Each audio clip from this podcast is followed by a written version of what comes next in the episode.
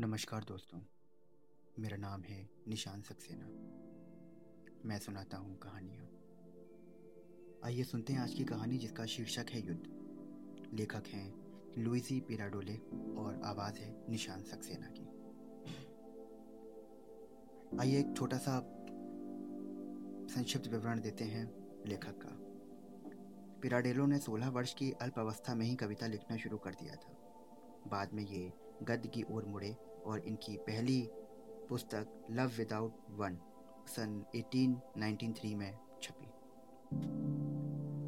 Swedish academy ने जब इन्हें नोबेल पुरस्कार दिया तो उन्होंने कहा कि नाट्य किला और दृश्य किला को साहस और सच्चाई में पुनर्जीवित करने के लिए इन्हें ये पुरस्कार दिया जा रहा है। तो ये था इनका एक बहुत ही छोटा सा संक्षिप्त परिचय। और आइए, अब सुनते हैं कहानी।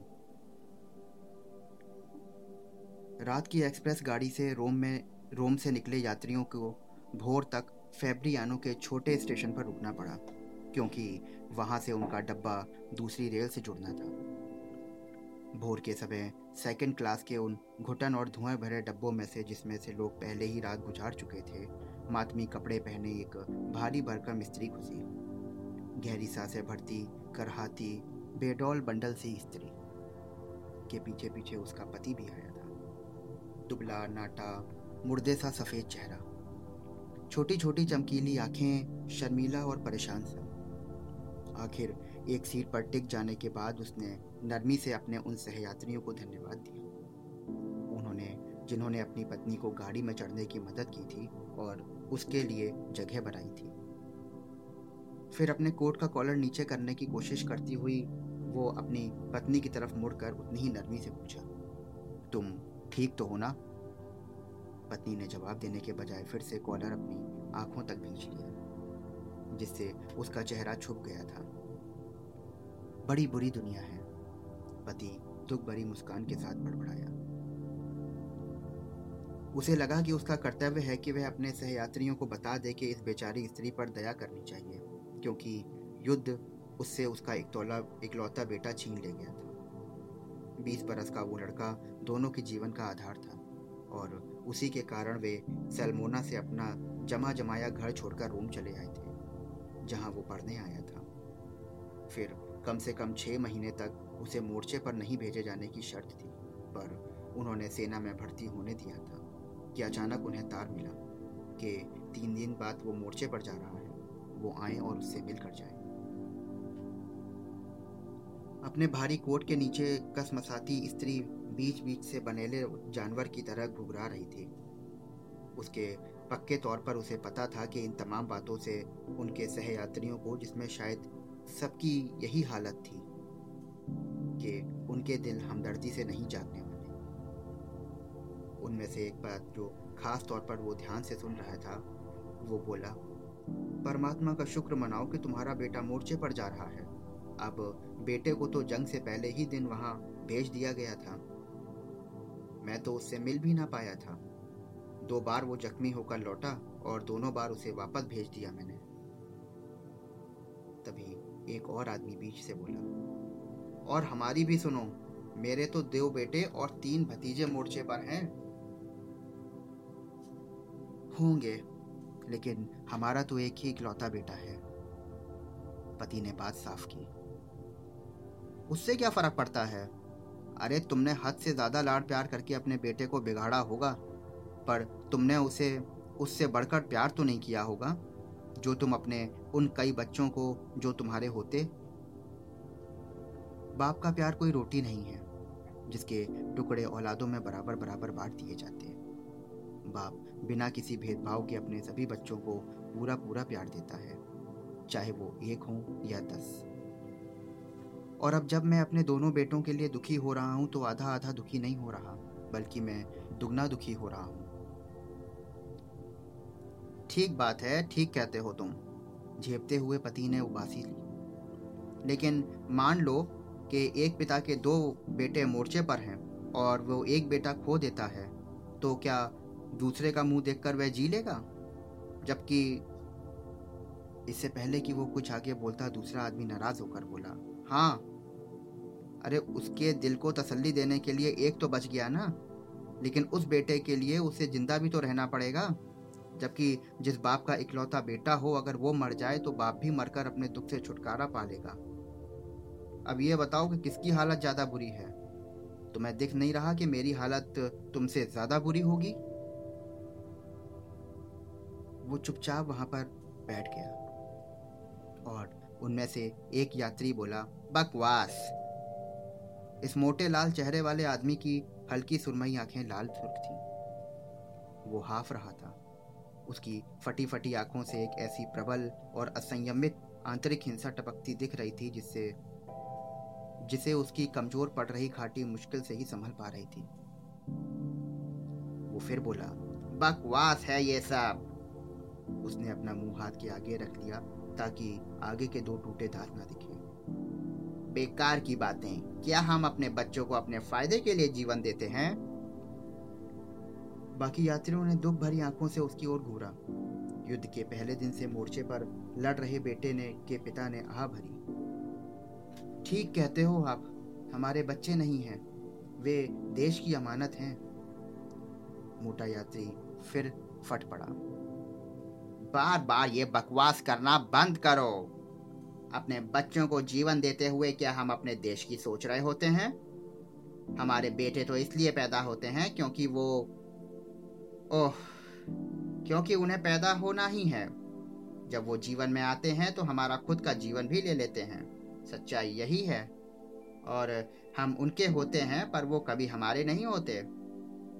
और जब वो बीसवें साल में लगते हैं तो बिल्कुल वैसे ही होते हैं जैसे उस उम्र में हम थे। हमारे भी माँ बाप थे, लेकिन और बहुत सी चीज़ें जैसे लड़कियाँ, सिगरेट और भ्रम नए नए बंधन और देश। बकवास करते हो तुम सब। क्योंकि जिसकी पुकार पर 20 बरस की उम्र में माँ बाप मना करने पर भी हम वहाँ भेज देते हैं उन्हें। अब उम्र के इस दौर में देश का प्यार तो बहुत बड़ी बात है ना? लेकिन उससे कहीं मज़बूत हमारे बच्चों का प्यार है। यहाँ कोई भी नहीं जो खुशी खुशी मोर्चे पर अपने बेटे को जगह लेने देगा। चारों तरफ़ चुप्पी थी। सबके सर जैसे सहमति में हिल रहे थे। मोटा आदमी बोलता चला गया, हम अपने बीस बरस के बच्चे की भावना का कद्र क्यों ना करें? अपनी उम्र में वो हमारे देश के और अपने देश के प्रेम के लिए भले ही शरीफ लड़कों की बात कर रहा हूँ मैं, हमारे लिए अपने प्रेम से बढ़कर और कुछ ना होगा। क्योंकि वो हम मान चुके हैं कि हम बूढ़े हैं और हमारा अस्तित्व जल्द ही खत्म होने वाला है। अगर देश एक प्राकृतिक ज़रूरत है, रोटी की तरह जिसे खाना बहुत ज़रूरी है तो हमें मोर्चे पे भी जाना पड़ेगा, क्योंकि उसकी रक्षा करना हमारा धर्म है। और हमारे बेटे जाते हैं। जब वे बीस बरस के होते हैं और वो शरीर और वो भोंडेपन और ओछेपन के भ्रम के टूटने की कड़वाहट को झेले बिना वो देश की सेवा के लिए जाते हैं। भगवान का शुक्र है, जैसे मैं करता हूँ, क्योंकि वैसे ही मेरा बेटा करेगा। मरने से पहले मेरे बेटे ने मुझे संदेश भेजा था कि वो संतुष्ट होकर संतुष्ट होकर मर रहा है, क्योंकि उसने अपने जीवन का अंत सबसे बढ़िया तरीके से किया है, जैसे वो चाहता था। उसने अपना हल्का भूरा कोट हिलाया, ताकि सब देख सकें। टूटे दांतों के ऊपर उसका नीला पड़ा होठ काँप रहा था, जिसकी आँखें पनियाई और स्थिर थी। फिर वो एक तीखी हँसी हंसा जो एक सिसकी भी हो सकती थी। एकदम एकदम। बाकी लोगों ने हामी भरी। कोने में अपने कोट के गठरी बनाकर बैठी स्त्री सुनती रही थी ये सारी बातें। पिछले तीन महीनों में अपने पति और अपने हितैषी मित्रों की बातों में कुछ ऐसा पाने की कोशिश करती रही थी जो उसकी गहरी वेदना को सांत्वना दे। ऐसा कुछ दे जो उसे दिखा दे कि एक माँ अपने बेटे को मृत्यु तो नहीं, पर शायद खतरों से भरे जीवन में कैसे भेज सकती है। लेकिन वो एक भी शब्द ऐसा नहीं पा सकी जिसे वो अपनी ये भावनाएँ व्यक्त कर सके। वो चुप हो गया। उसकी भावना में साझीदारी नहीं थी, पर उसकी पीड़ा बहुत बड़ी हुई थी। लेकिन अब इस यात्री के शब्दों ने उसे हैरान कर दिया। करीब करीब सन्न कर दिया। अचानक उसे समझ में आया कि गलत दूसरे नहीं थे, जो उसे समझ नहीं पा रहे थे, बल्कि वो खुद गलत थी। जो उन माता पिताओं की ऊंचाई तक नहीं पहुँच पाई, जो बिना रोए अपने बेटों की विदाई, बल्कि मौत तक के लिए तैयार हो गए थे। उसने अपना सर उठाया और कोने में झुककर बहुत ध्यान से मोटे आदमी से की बातें सुनने की कोशिश करने लगी, जो अपने सम्राट और अपने देश के लिए खुशी खुशी बिना किसी पछतावे के वीरता पूर्वक प्राण देने वाले अपने नायक बेटे के अंतिम युद्ध की बातें अपने सहयात्रियों को सुना रहा था। उसने देखा कि उसे कितना गर्व है अपने बेटे पे। शायद उसे थोड़ा बहुत दुख भी हो, परंतु वो दुख उसके गर्व से दब चुका था। उसे लगा कि वो अब एक ऐसी दुनिया में पहुँच गई है जिसके बारे में वो सपने में भी नहीं सोच सकती थी। एक ऐसी दुनिया जो अब तक उसके लिए अपरिचित ही थी। और सब लोगों को उस बहादुर पिता को, जो अपने बच्चों की मौत की बात बिना माथे पर शिकन लाए कर पा रहे बधाई देते सुनकर वो बहुत खुश थी। फिर अचानक बिल्कुल जैसे ही उसने कुछ सुना और वो देखते देखते जग गई। वो बूढ़े की तरफ़ मुड़कर पूछ बैठी तो फिर तुम्हारा बेटा सचमुच मर गया? पूरी ट्रेन उसे ताकने लगी। बूढ़ा भी उसे देखने के लिए मुड़ा। अपनी बड़ी बड़ी उभरी बुरी हुई पनियाई हल्की सुरमई आँखों से उसने चेहरे पर गिरा दी। कुछ देर में जवाब देने की कोशिश करता रहा, पर उसके मुँह से शब्द ना निकले। वो उसे देखता ही रह गया कि जैसे तभी उस बेतुके और असंगत सवाल से उसे आखिर समझ आया कि उसका बेटा शायद सचमुच मर गया है। वो हमेशा के लिए चला गया है और इस ब्रह्मांड में विलीन हो गया है। हमेशा के लिए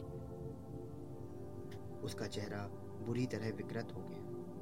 फिर उसने जल्दी से अपनी जेब से रुमाल निकाला और सबको हथ प्रप करते हुए दर्द भरी दिल चीरने वाली सब्जियों में ढूक गया। शायद यही तो होता है हर युद्ध का अंजाम। देश तो बच जाता है, पर रह जाते हैं टूटे हुए परिवार। तो दोस्तों, ये थी आज की कहानी। आशा करता हूँ आपको कहानी ज़रूर तो आशा करता हूँ कि आप लोगों को ये कहानी बहुत पसंद आई होगी। फिर मिलता हूँ आपके साथ एक नई कहानी के साथ में। और ऐसे ही रोज़, हर रोज़ नई कहानियाँ सुनने के लिए मेरे चैनल को सब्सक्राइब करिए, फॉलो करिए और स्टार रेटिंग देना बिल्कुल ना भूलिए। शुक्रिया।